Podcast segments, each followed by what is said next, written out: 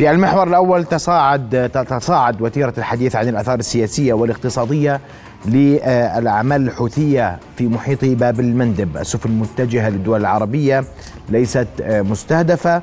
ما المشكلة إن أيدنا أفعال الحوثيين ضد سفن الاحتلال؟ أم أن قراءة الملف تأخذ أبعادا أوسع؟ هذه التساؤلات يجيب عليها ضيوفنا الليلة دكتور فايز الربيع السفير السابق. مساء الخير يا سيدي. أهلا بك. ورحب أيضا بعميد كلية الأمير حسين للدراسات الدولية الأستاذ الدكتور حسن المؤمني مساء الخير دكتور حسن. النور. أهلا بك. ورحب أيضا بالخبير الاقتصادي الأستاذ عامر الشوبكي. مساء الخير أستاذ عامر. أهلا بك. رؤيا بودكاست. أبدأ معك دكتور فايز. أه، وبدي أسمع تعقيبك على المشهد اليوم وماذا يحدث في محيط باب المندب. بسم الله الرحمن الرحيم. شكرا أخي محمد. الله يعطيكم العافية. وإخواني وزملائي على هذه المنصة. أنا الحقيقة من وقت ليس قريب عهدي بهذا البرنامج الرائع برنامج نبض البلد. أهلا وسهلا بك دائما. ونرجو أن نكون أيضا موفقين في أن ننقل أيضا نبض البلد. وأنا شفت إنه من نبض المؤشر دائما آه، يعني آه، القلب كما هو هناك. سليم وبالتالي النبض إن شاء الله سيكون سليم. بداية أنا كمواطن عربي ومسلم وأرى الفظائع التي ترتكب في غزة آه، ما حدث فيها أكثر مما حدث في هوريشيما وناجازاكي. آه، وأقدر أن هذه الحرب التي لم يشهد تاريخنا المعاصر مثلها وأبدأ أقول أننا في مثل هذه الظروف آه، ننظر إلى الفعل ولا نجرم الفاعل كثيرا. الفعل أقصد به هنا ما يمكن أن يكون في مواجهة العدو الإسرائيلي. كثير من الناس ينظرون إلى الفاعل ويجرمونه وينسوا الفعل. نحن نجرم الفعل الإسرائيلي ونجرم ما يقومون به ولكن كل حجر يرمى في اتجاه العدو. أي جهة ترمي هذا الحجر؟ نحن نقدر هذا الفعل. لأنه يؤذي عدونا المشترك.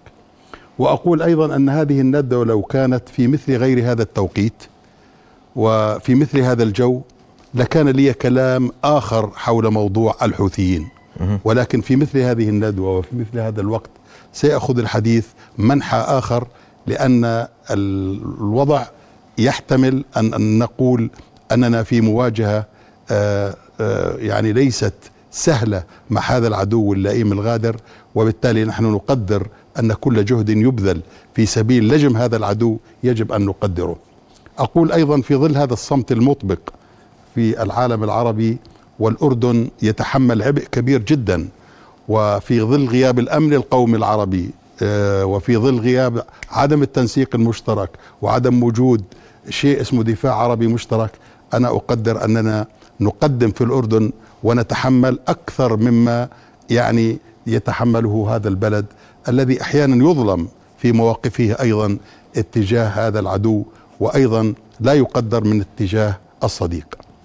آه هذه المقدمة يعني أقولها وأنا قلبي يعتصر ألم حول ما يجري كما تفضلت حول الأحداث في غزة.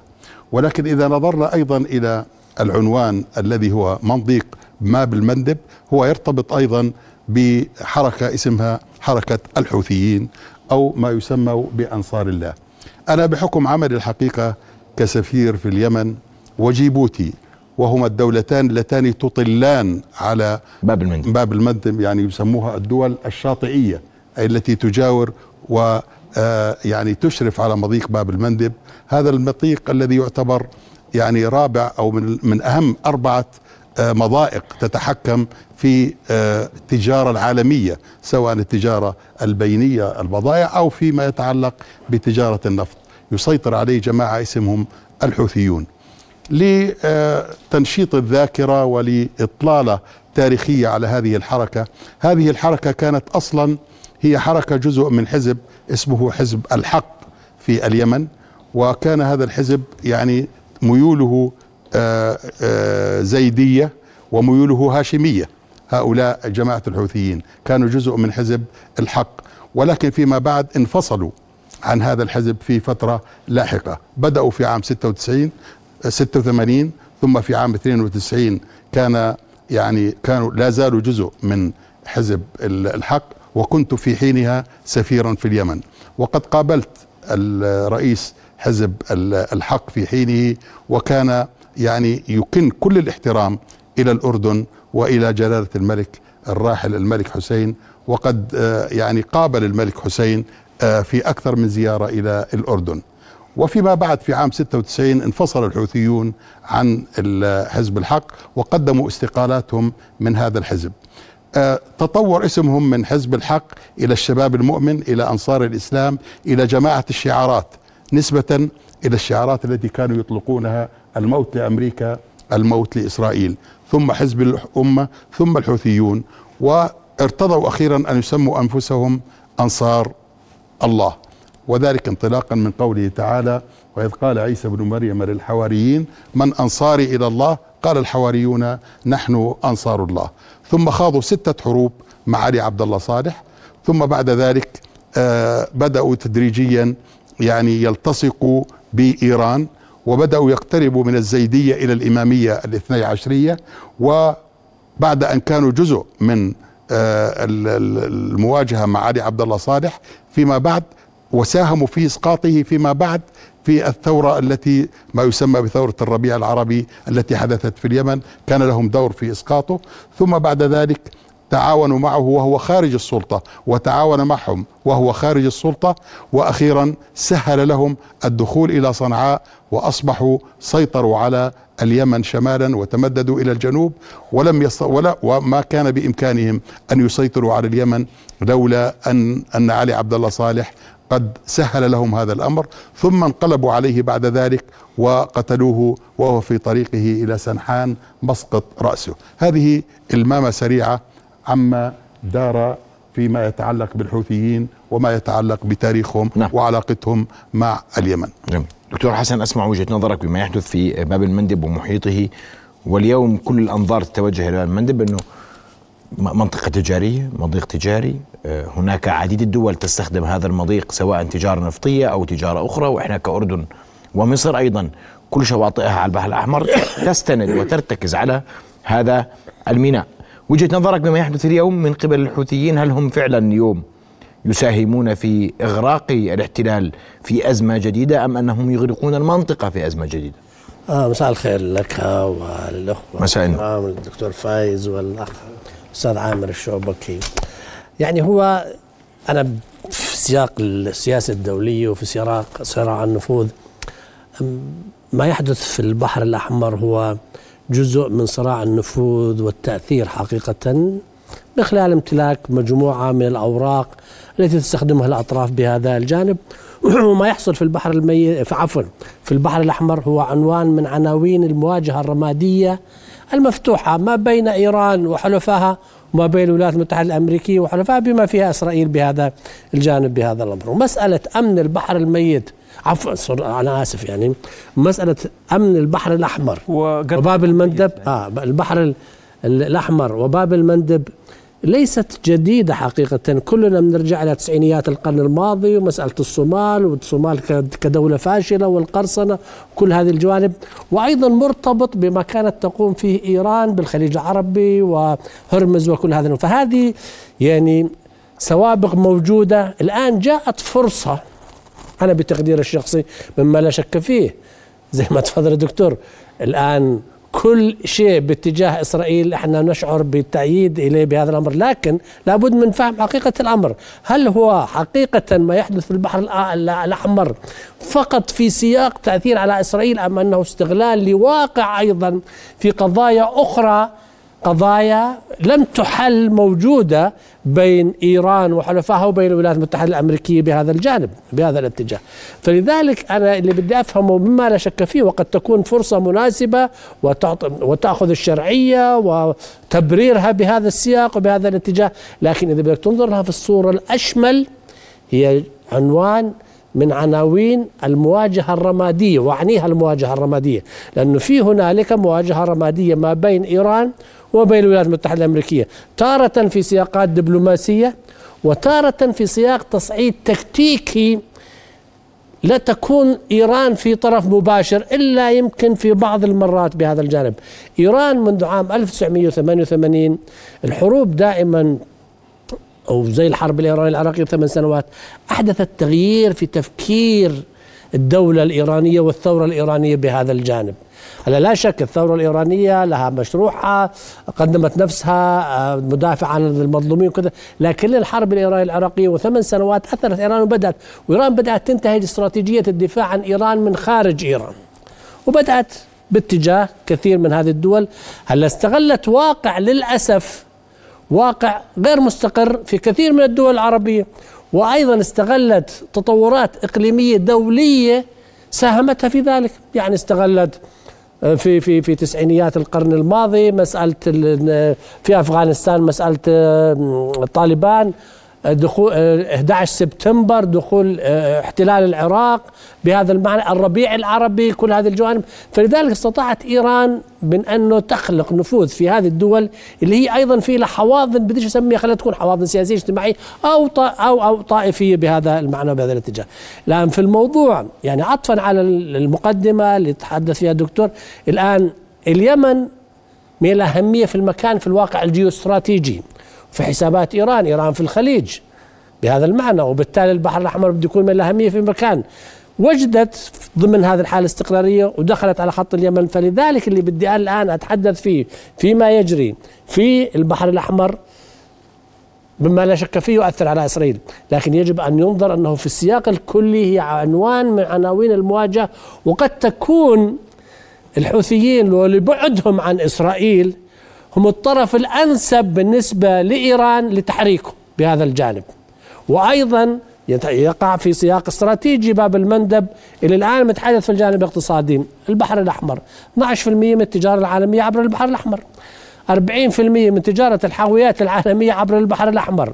البترول معظمه اللي جاي في عبر البحر الأحمر في هذا فلذلك هو من الأهمية آه، بمكان. الآن أنا السؤال اللي مطروح.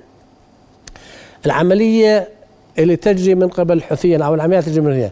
كيف بدي أصنفها؟ هل هي سياق استراتيجي حقيقة تؤدي إلى شلل التجارة العالمية في البحر الأحمر تؤدي إلى تأثيرات هائلة؟ ويمكن أنت في قبل البرنامج تطرقت إلى مسألة قديش تأثيرها على النفط. ولو كان في سياقها الاستراتيجي قديش بده يكون تاثيراتها وكل هذه الجوانب. لغاية الآن حتى في مسألة التأمين يمكن بدي أسيب هذا الأمر ل... نعم. لكن أنا بتقدير الشخصي ما زالت في سياقها التكتيكي وليس عجز من قبل الولايات المتحدة الولايات المتحدة الأمريكية غير راغبة في الذهاب إلى المواجهة. من مصلحة الولايات المتحدة الأمريكية عسكرة البحر الأحمر. لا تنسى لا تنسى انسى موضوع التجارة العالمية. قبل مواجهة غزة ما هو المشروع الذي تم إعلانه كمشروع استراتيجي عالمي؟ خلق كوريدور ما بين أوروبا وما بين الهند. من وين بده يخلق الكوريدور اللي ما بين أوروبا وبين الهند؟ بده يكون البحر الأحمر يلعب دور مهم جدا.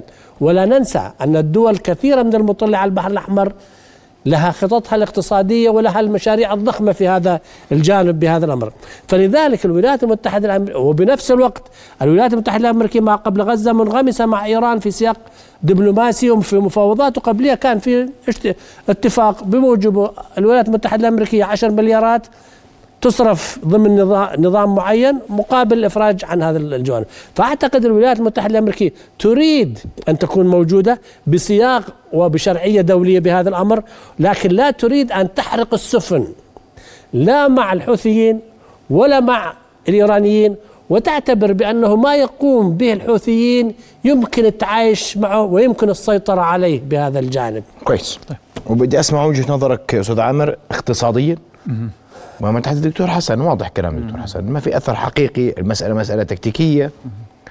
ولا ليس لأحد مصلحة في إشعال البحر الأحمر بمعركة بحرية قد تدفع بالأمور إلى مكان لا يريده العالم. تفضل. نعم تحياتي لك وللمشاهدين أستاذ محمد وللرد فقط كمان أيضا على الدكتور فايز وعلى الدكتور حسن. في هذا الموضوع. الآن الأزمة يحاول تدويلها من عدة جهات. الأزمة في البحر الأحمر في مضيق باب المندب الحوثي آه، في الواقع حتى الفصائل الأخرى اللي كانوا في عراق في الماضي في نزاع معه الآن متوحدين في الموقف الحالي في تعطيل الملاحة الإسرائيلية في مضيق باب المندب. وبالتالي الآن الحوثي منذ بدء عملياته أصاب 12 سفينة كلها إسرائيلية ما في سفن أجنبية. لم يثبت أنه تم إصابة أي سفينة أجنبية. الآن أطلق تقريبا 115 آه، إما آه، طائرة آه، طائرة مسيرة, مسيرة أو أو صاروخ, أو صاروخ. الآن المعلن أنه فقط مستهدف السفن الإسرائيلية. فقط. هذا أثر على الاقتصاد الإسرائيلي. هذا منع يعني تقريبا لغاية الآن 90% من الحركة الملاحة في ميناء إيلات معطلة. ما في حاوية ما في سفن بإيلات. ما في حاوية دخلت لميناء إيلات منذ 15 يوم. حتى السفن الإسرائيلية اللي اضطرت تلتف أصبحت تكلفة نقل الحاويات من آه، مكانها في آسيا إلى آه، شواطئ فلسطين المحتلة حيفا يافا آه، أو عسقلان. تكلفة صارت 300% أضعاف. أكثر من 300 350% أصبحت يوم أمس بعد ضرب سفينتين. كان ضرب السفينتين يوم أمس. الولايات المتحدة تريد تخفيف التأثير على آه، الكيان الإسرائيلي كيان الصهيوني وبالتالي حاولت تجميع حلف لحماية هذا الممر. تريد أن يزداد آه، حرص الحلفاء من المشاركة في هذا الحلف فأوعزت لشركات الشحن الكبرى العالمية لمعظمها غربية بإيقاف المرور، هذا ما سبب الأزمة الاقتصادية العالمية، نرجع بنحكي هذا الممر يمرر 30% من حاويات العالم، 12% من التجارة العالمية، و8 إلى 10% من النفط العالمي 8 إلى 10 مليون برميل نفط ومنتجات نفطية يومية 8% من الغاز العالمي وبالتالي هو مهم. من ينقل هذه البضاعة؟ شركات الشحن. لمن ينقلها؟ إلى دول أوروبية تريد الولايات المتحدة أن تشترك في هذا التحالف. إلى دول في المنطقة سواء مصر أو السعودية أيضا تريد الولايات المتحدة أن تشترك في هذا التحالف. لغاية الآن التحالف هذا فاشل. فأعتقد بأنه الآن أيضا ما يدلل على حديثي بأن شركة ميرسك مثلا ثاني أكبر شركة شحن عالمية تريد استئناف المرور في هذا الممر رغم أنه امبارح استهدفت سفينتين إسرائيليات. فأعتقد بأنه يجب أن آه، يعني نفصل موضوع آه، محاولة الحوثيين أو أنصار الله في اليمن من مرور الشحن الإسرائيلي إلى إسرائيل وما بين تدخلات إيران في المنطقة، إيران لسه اليوم أعلن متحدث باسم الحرس الثوري بأنه كل عملية طوفان الأقصى هي لل ونفتها حماس. نعم اللي هي آه، يعني ردا على على ردا على, على مقتل قاسم سليماني. لكن وردت لكن حماس بالنفي فايضا هنالك الحوثي ينفي بانه هذه العمليات هي لصالح آه، الإيرانيين يحاولون تدوير المسألة تجيرها لصالحهم وأعتقد يجب أيضا الفصل ما بين حركاتها الإرهابية التي تهدد حدودنا الشمالية وما بين يعني اتجاهات الحوثي الواضحة للمستهداف أو لاستهداف السفن الإسرائيلية. فأعتقد بأنه بدي أنه كلامك واضح آه، أستاذ عامر. شو التأثير أستاذ محمد على ال... راح أجيك في التأثير أنا بدي أسألك عن النفط وعن التجارة بعمومها وأنت قلت 300% على الاحتلال لكن ماذا عن بقية المناطق؟ طيب سواء okay. مصر السعودية أو الأردن وراح أرجع لك في هذا السياق اسمح لي. لكن بدي أسمع رأي دكتور فايز في هذا الإطار. سيدي لأنه واضح أستاذ عامر بقول لك افصلوا هذه عن هذا عن ذاك. لا داعي أن نربطها بإيران. هي تتحرك من باب فقط يعني التأثير وأثرت على إيلات. آه، أنا الحقيقة يعني أؤيد ما تفضل به أخونا الدكتور عامر بعملية الفصل وعملية التأثير في آن واحد. لا شك أنه عملية التأثير واضحة جدا فيما يتعلق في البعد الاقتصادي على إسرائيل. لا شك أنه التجارة بدل ما تأخذ مسافة آه، أيام محدودة صارت تأخذ 11 يوم زيادة 11 آه، ألف كيلومتر زيادة على رأس الرجاء الصالح. لا شك أنه في شيء جديد حدث في المنطقة نتيجة هذا التدخل. أنا أريد أن آه، يعني أؤكد على حقائق بديهية. كل مواطن بيعرفها. أولا كل واحد بيعرف أنه الحوثيين هم أحد أذرع إيران.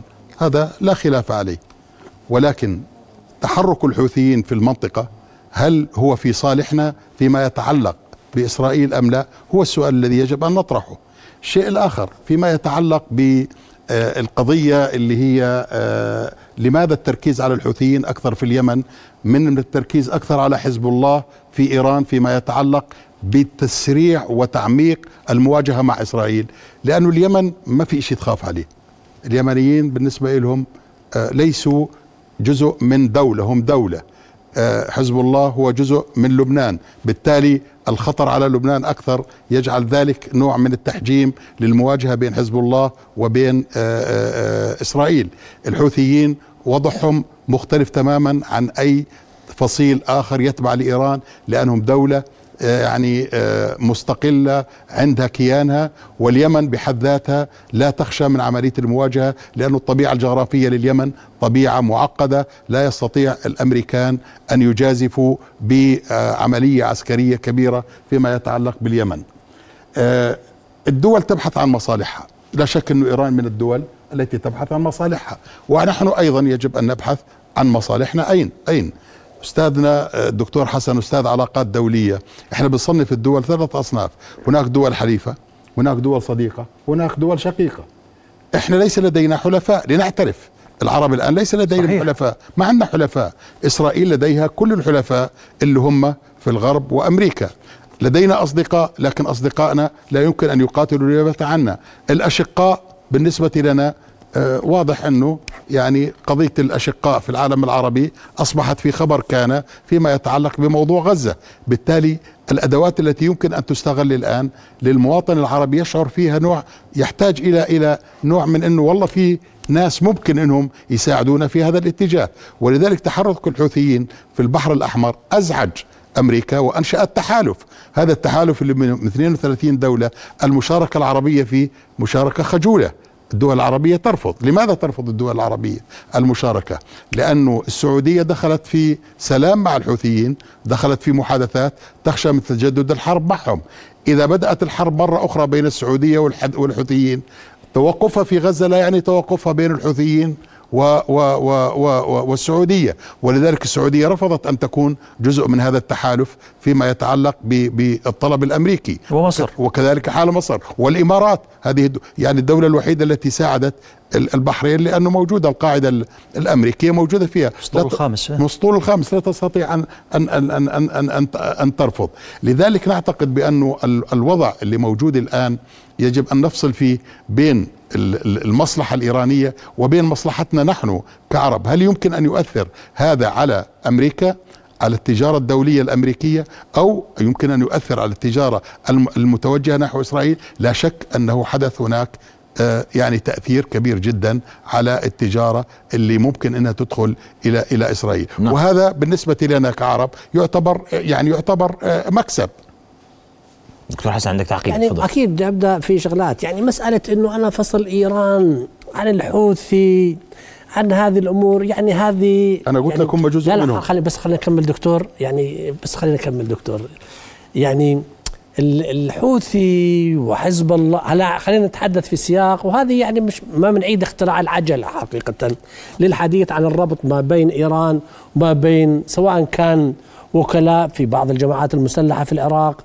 الجماعات المسلحة في سوريا بهذا المعنى الحوثيين وحزب الله في هذا الأمر. فلذلك مسألة الفصل يعني وبالمناسبة تصريح قائد مسؤول في الحرس الثوري الإيراني اللي بيتحدث عن إنه 7 أكتوبر آه آه، جاء ردا على مقتل حقيقة يوضح هذا الأمر. ومسألة حماس نفته على عين وراسي حماس نفسه لكن أنا كمان بهمني تنتصر حماس. لكن لا أستطيع أنفي أنه ما في علاقة بين حماس وبين إيران بهذا المعنى وبهذا الجانب. في ذلك المسألة يعني أنا بتقدير الشخصي ما باخذها بشكل منعزل.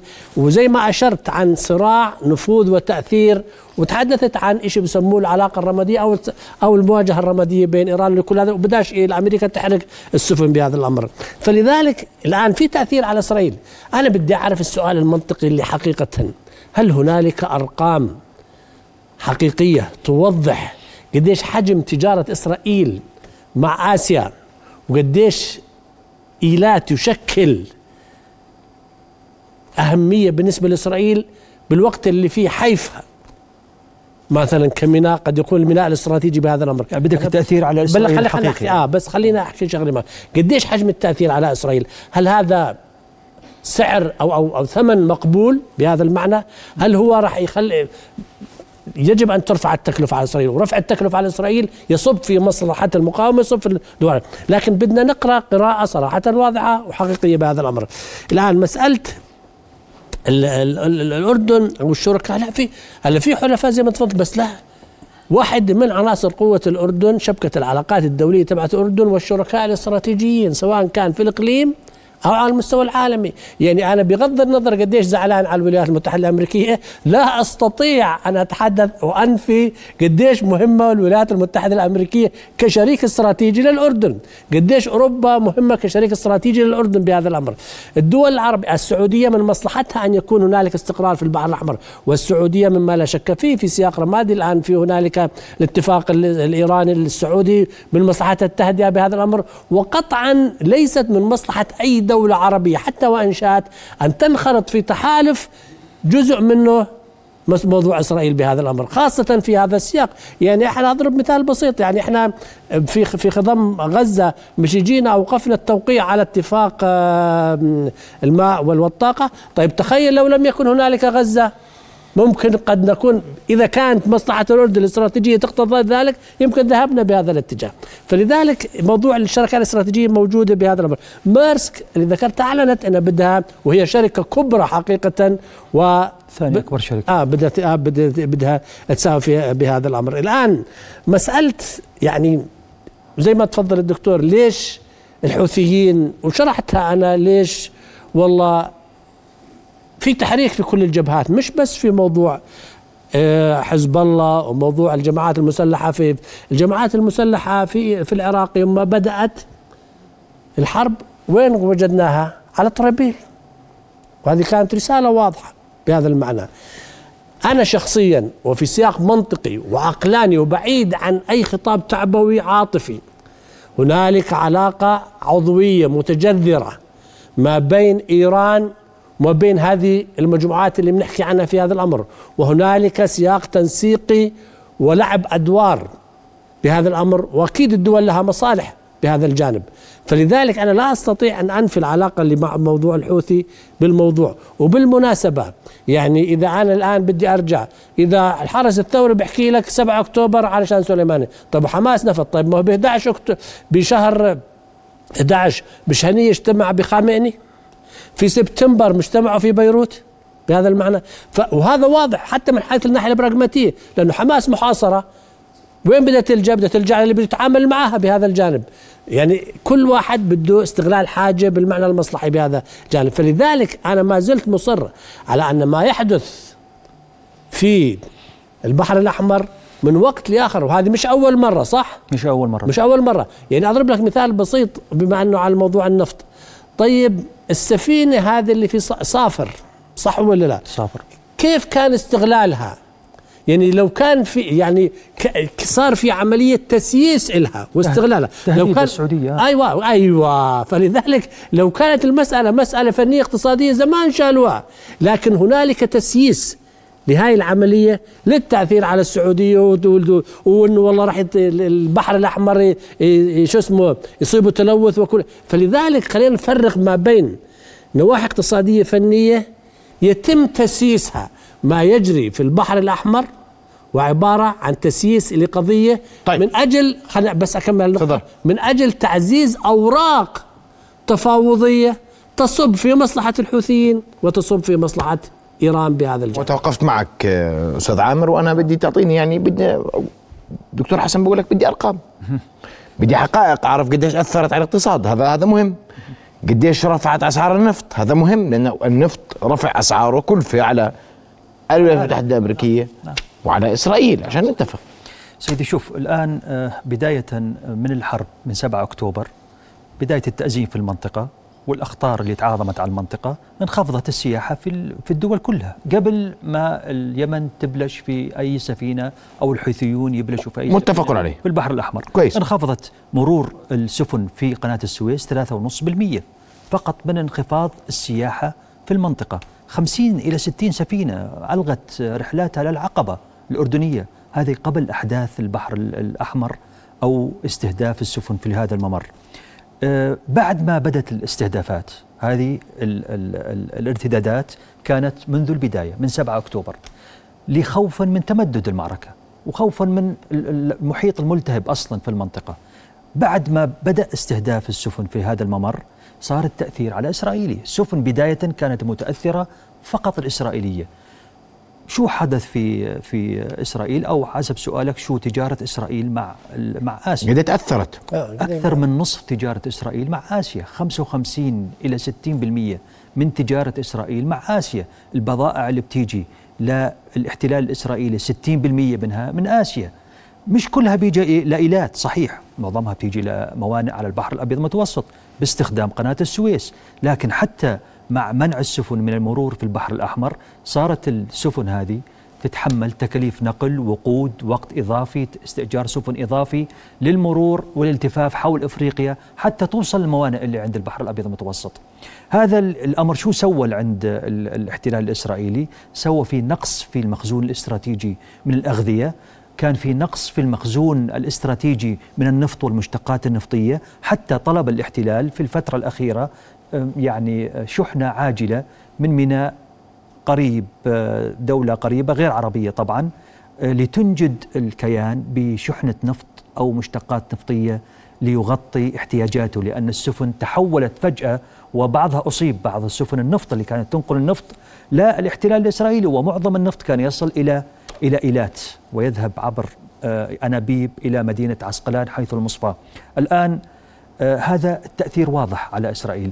شو اللي سبب التأثير على الأردن على مصر على السعودية مصر بالذات؟ شركات الشحن اللي آه، اندمجت الآن ولبت الطلب ربما بوقف مرورها في هذا الممر. الشركات اللي اللي وقفت هاي من أكبر آه، تسع إلى عشر شركات في العالم. طبعا من ضمنها شركة زم إسرائيلية أكبر عشر شركة في العالم. هذه الشركات تشكل 60 إلى 65% من التجارة العالمية كاملة. فهذه الشركات هي اللي عملت ال ال ال الأزمة العالمية الخوف من ارتفاع أسعار النفط والطاقة الغاز الغذاء التضخم العالمي اللي الآن يتحدث فيه الإعلام في العالم بسبب أزمة البحر الميت جاء بسبب توقف الشركات وليس بسبب استهداف السفن الإسرائيلية.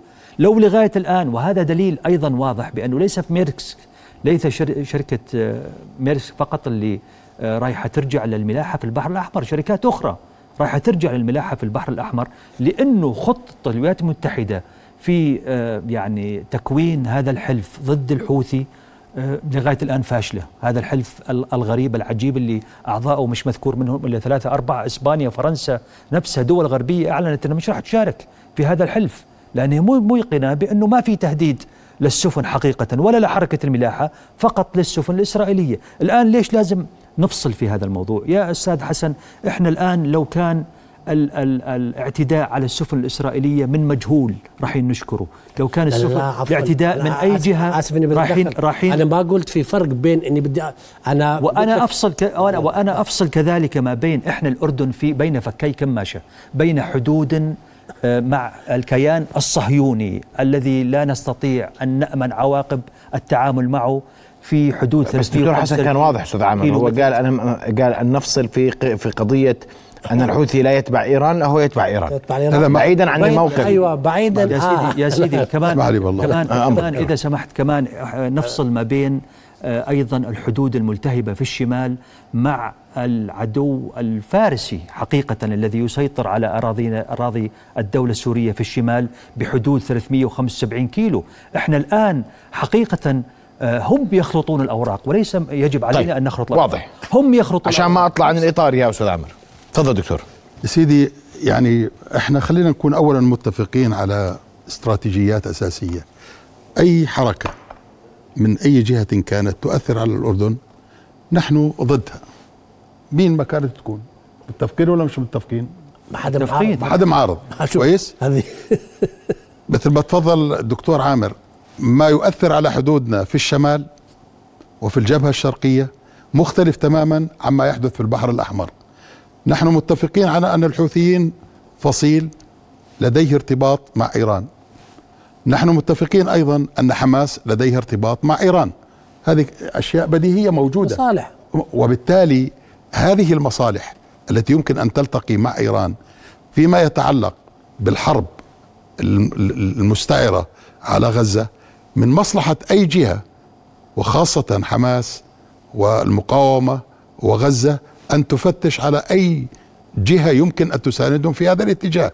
الحوثيين قالوا والله إحنا لبيك يا فلسطين لبيك يا آه، قدس والموت لأمريكا الموت لإسرائيل. نقول لهم أنتوا آه، خليكم ساكتين أنتم جماعة تتبعوا لايران بدناش منكم شيء لا إحنا بنقول لهم فيما يتعلق بهذا الجانب إحنا معكم. لكن فيما يتعلق بالجوانب الأخرى خطة إيران في المنطقة كيف يمكن أن تحرك آه، الفصائل في سوريا في حزب الله؟ هذا موضوع مختلف عما يجري في البحر الأحمر. أنا دكتور فايز بدي يعني أوضح شغلة أو حتى يعني أتساءل إنه مثلا عندما الولايات المتحدة تقول بأنه لا نريد للحرب الإسرائيلية على غزة أن تتوسع إلى الإقليم شو معناها؟ معناها أنا بدي أظلني إحنا بنحب في غزة إحنا بنحب أنا بقول بملفي إنه نحن نحب أن تتوسع لأن في حتى نخفف على غزة. حتى نخفف على غزة. والتوسع في هذا البحر الأحمر هو جزء من هذا التوسع الذي يمكن أن يخفف على غزة. إحنا يعني واضحين في هذا الكلام. يعني لا لا, لا نجامل فيه لأنه هذا جزء من استراتيجيتنا. مين اللي أخذ الحرب لاتجاه آخر؟ الآن الأردن مثلا كبلد الآن هو واجهة الجزيرة العربية والمستهدف رقم واحد من إيران. هذا واضح. الأردن بالذات هي المستهدف رقم واحد الآن من الجهة الإيرانية والفارسية لأهدافها ليست دينية وليست مقاومة ولم تطلق رصاصة على إسرائيل أهدافها لإعادة أسطورة الدولة موضوع مختلف عن عن عما يحدث في البحر الأحمر. ما يلف نقاشنا يا أستاذ عامر مش مختلف, مختلف مش مختلف. لأنه إحنا ما يلف نقاشنا. خلينا نتعرض لاعتداءات من الجهة الحدود الشمالية خصوصية يتم الحديث عنها لاحقا. عشان نضلنا بس في إطار موضوعنا أرجوك وأسمع أيضا أيضا بس نقطة أخيرة. تفضل. الدكتور حسن قال إنه موضوع تدويل الصراع في منطقة البحر الأحمر والأمريكان يعني آه، حابين إنه يكون في تدويل ومن هون اجى موضوع التحالف آه، وهناك من يجوز أن الولايات المتحدة الأمريكية انتظر انتظرت هذه الذريعة للتواجد عسكريا في البحر الأحمر ما هي متواجدة أصلا مين بمنحها أستاذ محمد؟ مين بمنحها؟ السفن الأمريكية تجوب قبل هذا الموضوع موجودة في البحر الأحمر العالم. تجوب العالم نعم، والاحتكاك الإيراني الأمريكي وين كان موجود؟ ما هو كان موجود في منطقة باب المندب كان موجود في البحر الأحمر. وفي هرمز. وفي الخليج. وفي هرمز. بحر العرب. أبعد حتى. كان في الهرمز كان موجود. بس ما حصل في البحر الأحمر زاد اعتمادية العالم على أمريكا. أوكرانيا عززت اعتمادية الغربية على أمريكا. ما حصل في البحر الأحمر أيضا رسالة واضحة أنه في نهاية المطاف القوة بالنسبة للغرب وبالنسبة للعالم. ما أمريكا بتسوق حالها بهذا الأمر. خلينا ناخذه في سياق والله أنا بخالفك أنا مسوقة وخالصة مش محتاجة أنا بخالفك دكتور خلي خلي هاي هذا بالعكس. هذا حول حول العاطفة العالمية نحو بلدان أخرى بعيدة مثل الصين. الآن الصين في إعلامها تقول أن شركات الشحن الصينية مستعدة لنقل البضائع في البحر الأحمر التي تمتنع الشركات الغربية عن نقلها. فهي الآن اكتسبت زخم في العالم. هي موجود لها قاعدة طيب. عسكرية في جيبوتي ومش مشاركة حتى ولن تستهدف الصين. بالضبط. طيب تفضل دكتور حسن أنا خلينا نحكي شغلة. كمان يعني ما بعزله عن الصورة الأكبر الأكبر في سياق التحول التحول في القوة والنزعة التغييرية التي تعصف بالعالم. ذكر الصين مما لا شك فيه. الممرات المائية البحرية هي واحدة من عناوين المنافسة ما بين الولايات العالمية أنا بتحدث ما بين الولايات المتحدة الأمريكية والصين بهذا الجانب. لدرجة الآن تعرف الآن في صار الحديث عن ممرات مثلا في القطب الشمالي الج... القطب الشمالي ممرات قد تكون أقصر بالمناسبة من هذه الممرات اللي بنحكي عنها بهذا المعنى. إحنا الآن في هنالك أيضا عنوان آخر في حالة التنافسية وبرد أكررها. الكوريدور اللي منوي ربط. هذا بري لحظة لحظة بس خلي خلي أحكي شغلة يا دكتور. وين اللي بري؟ هلا بده يبري البحر الأحمر والسعودية وكله. وين الان خلينا نضرب لك مثال بسيطه في 2030 معظم المشاريع الاقتصادية الكبرى في السعودية وين؟ نيوم وين يا سيدي؟ المنطقة الشمالية. وين المنطقة الشمالية؟ على البحر الأحمر. يا سيدي. بهذا كلها. الآن أنت كيف بدك تصل للهند يا سيدي؟ بدك تصلها بري ولا بدك تصلها بحري؟ الممر الاقتصادي اللي الممر الاقتصادي ما هو بده يكون ما له علاقة بالبحر. ما له علاقة في البحر ما له علاقة هذا هذا من الإمارات السعودية الأردن على البحر الأبيض المتوسط يا سيدي ما له علاقة لا بالبحر. لا لا يا سيدي اللي بدك تربط أوروبا بالهند كيف بدك تربط أوروبا بالهند عن طريق الجزيرة العربية مرور لا. طيب ما هي بده يكون في سكك حديدية وبده يكون في خطوط بحرية. بده يكون متعدد يا دكتور أنا خليني بس أكمل بده يكون متعدد بده يكون عبر إيش شو الممر هذا مش بس ربط ممر بري. عبر مشاريع ضخمة صحيح نعم تربط بس بهذا. بر ما له علاقة في البحر لا الأحمر بس في ممر بحري وممر بري لا، بري، ما له علاقة. البحر الأحمر وين بروح ما له علاقة بالبحر لحظة، بس الأحمر هذا بس من البحر. المتوسط لخليج العربي. ما له علاقة. بدي بدي أسألك سؤال بس بس البحر الأحمر يا سيدي هو بيحكي عن عن عن عن الممر أو آه، الممر. الممر. الهندي الممر الصيني الاثنين ما لهم دخل في البحر. حتى الصيني حتى الصيني ال one belt وال road أنت بتحكي لي ممر بري. ممكن أسألك سؤال؟ الميناء اللي بانيته الصين الآن في باكستان على بحر العرب. جوادور هذا اللي هو يفوق الآن وقد ينافس دبي. نعم. إيش هو هذا بري ولا بحري؟ هذا سيدي كمان. هذا بري ولا هذا- بحر؟ هذا ما له علاقة بالبحر. هذا بمر من ميناء الفاو آه الإمارات قطر ميناء الفاو عبر العراق إلى تركيا إلى بدي أوروبا. أسألك سؤال بس هو وين موجود؟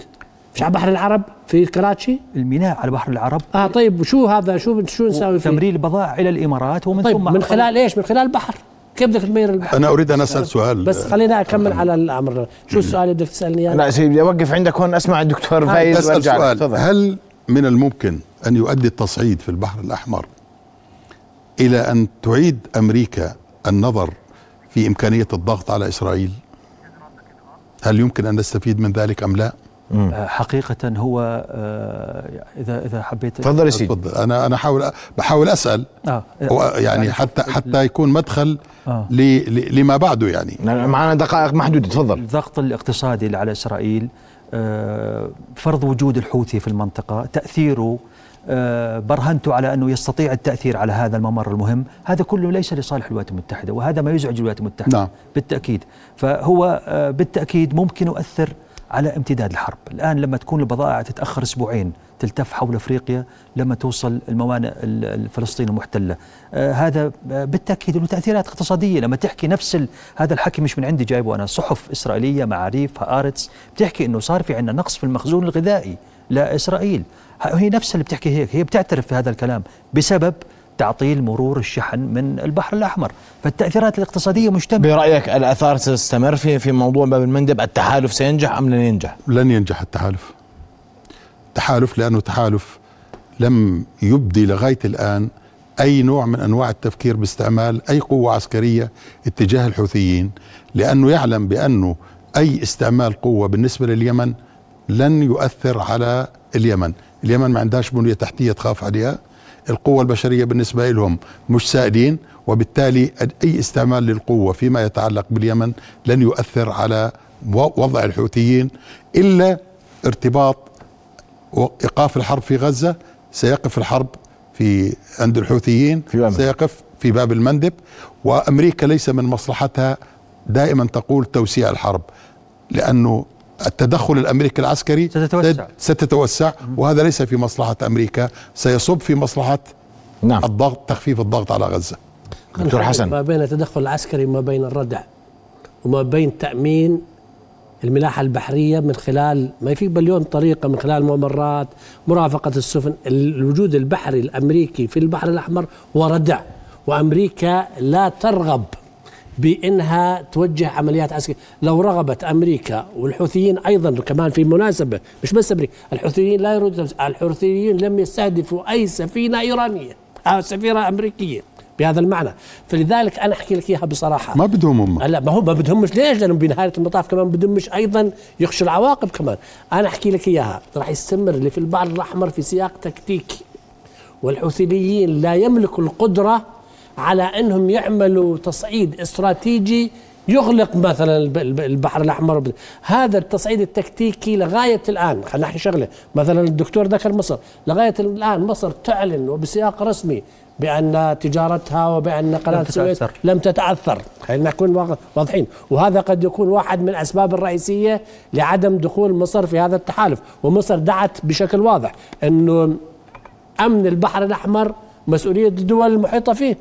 اللي مطلع عليه في هذا فلذلك سوف تبقى في سياق تصعيدي تكتيكي. نعم. لأنه القرار وين؟ قرار في طهران. التصعيد حزب الله تصعيد تكتيكي. تصعيد في سوريا تكتيكي. وهي مواجهة مفتوحة ما قبل غزة يا سيدي. بهذا المعنى إيران لا تريد.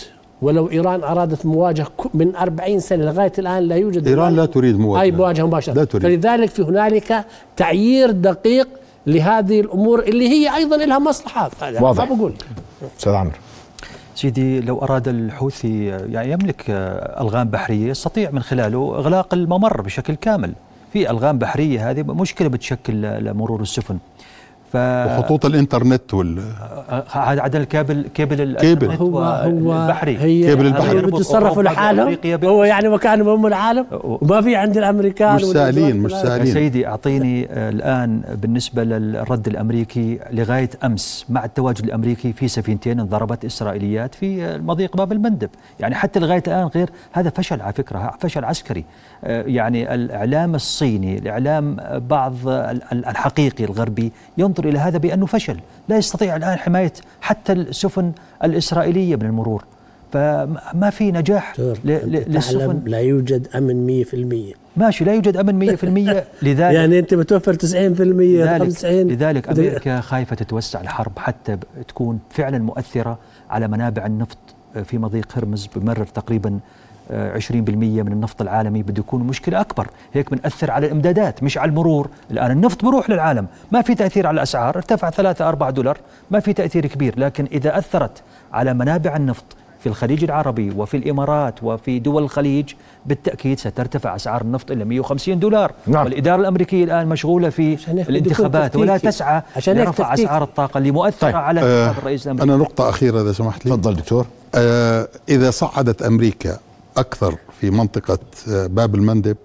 أعتقد أنه سيكون هناك تصعيد أكثر من حزب الله في إيران. في, وست- في شمال فلسطين. نعم وستتوسع الحرب أكثر وهذا ما لا تريده أمريكا. نعم. بدي أشكركم كل الشكر ضيوف الكرام على وجودكم معي. آه، ليلى شكرا جزيلا. رؤيا بودكاست.